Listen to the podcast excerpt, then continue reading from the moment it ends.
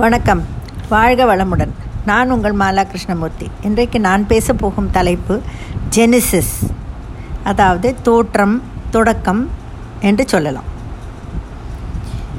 இன்று புதிதாய் பிறந்தோம் இன்று புதிதாய் பிறந்தோம் என்கிற பாரதியார் வேதத்தை பல முறை பரவசமாக சொல்வோம். கலைவாணர் என் எஸ் கிருஷ்ணன் ஒரு திரைப்படத்தில் சொன்னது புறம் பேசும் ஒருவர் அவர் இப்படி இவர் அப்படி என்று ஆனந்தமாக அளந்து கொண்டிருப்பார். கலைவாணர் நிதானமாக அவரை பார்த்து அதெல்லாம் இருக்கட்டும். இப்போ உன் பாக்கெட்டில் சரியாக எவ்வளவு காசு இருக்குது என்று கேட்பார். புறம் பேசியவர் திகைத்து விழு பிதுங்கி முழித்ததும் உன்கிட்ட என்ன இருக்குன்னு உனக்கு சரியா தெரியலை. உனக்கு எதுக்கு ஊர் நியாயம்? என்று கலைவாணர் மண்டையில் தட்டுவார். பிறரை பிளந்து கட்ட வரிந்து கட்டும் நாம் நம்மை தோண்ட வேண்டாமா? இந்த உலக வாழ்க்கை ஒரு ஓட்டப்பந்தயம். ஏன் ஓடுகிறோம் எதற்கு ஓடுகிறோம் என்று யோசிக்கவே கூடாது. நமக்கு முன்னால் ஒருவர் ஓடுகிற வரை அவருக்கு முன்னால் ஓடியாக வேண்டிய கட்டாயம் நமக்கு இருக்கிறது. ஓடுவது நமது இயல்பு ஜெயிப்பது நமது இயற்கை. நாம் ஏற்கனவே ஒரு ஓட்டப்பந்தையில் ஓடி வந்துதான் இங்கே இடம் பிடித்தோம். ஆரம்பத்தில் தந்தையின் உடம்பில் ஓர் உயிர் அணுவாக இருந்த நாம் தாயின் கர்ப்பப்பை நோக்கி ஓடினோம். நம்முடன் ஓடி வந்த லட்சக்கணக்கான உயிரணுக்களை ஜெயித்து தாயார் கருவில் சினைமுட்டையில் கலந்தோம். அப்போது ஏன் ஓடினோம்? அப்போது நாம் ஜெயிக்காது வேறு உயிரணு ஜெயித்திருந்தால் அது நம்ம அக் நம் நாம் அல்ல நமது அக்காள் அல்லது அண்ணன். ஓடி ஓடி தாயின் கருவில் இடம் பிடித்த நாம் ஓடி ஓடி பூமி தாய் மடியில் இடம் பிடிக்க வேண்டியதும் அவசியம்தானே. தொடங்கிய இந்த ஓட்டத்தை நிறுத்தவே முடியாது.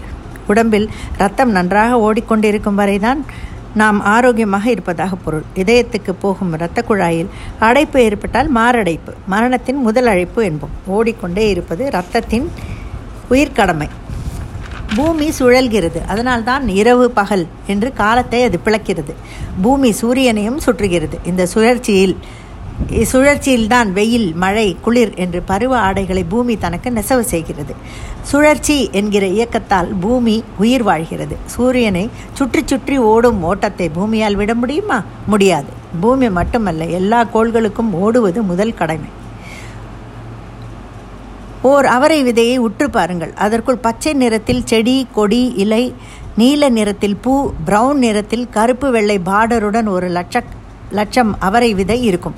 ஆனால் அது பூமியில் முளைவிட்டு பச்சை செடி பச்சை கொடி நீல நிறப்பூ என்று வர வளரும் போது இவை யாவும் அந்த வித வித்திலிருந்து விளைந்தவை விளைந்தவை என்பது விளங்கும்.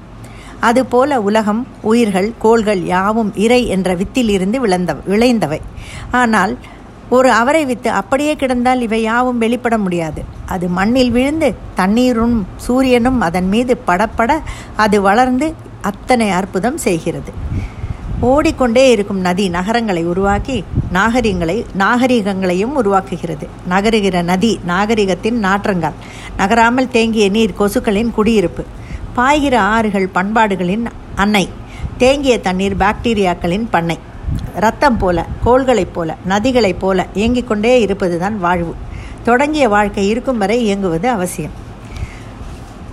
ராக்ஃபெல்லர் தன்னுடைய தள்ளாத வயதில் உழைப்பை நிறுத்தவில்லை. விமானத்தில் ஒரு சமயம் பயணிக்கும் போது பக்கத்தில் இருந்த இளைஞன் ஐயா நீங்கள் தான் நிறைய பணம் சம்பாதித்து விட்டீர்களே இன்னமும் ஏன் உழைக்கிறீர்கள்? என்றான். அதற்கு அவர் நல்லது. இந்த விமானத்தை விமானி இப்போ நல்ல உயரத்தில் பறக்க வைத்திருக்கிறார்.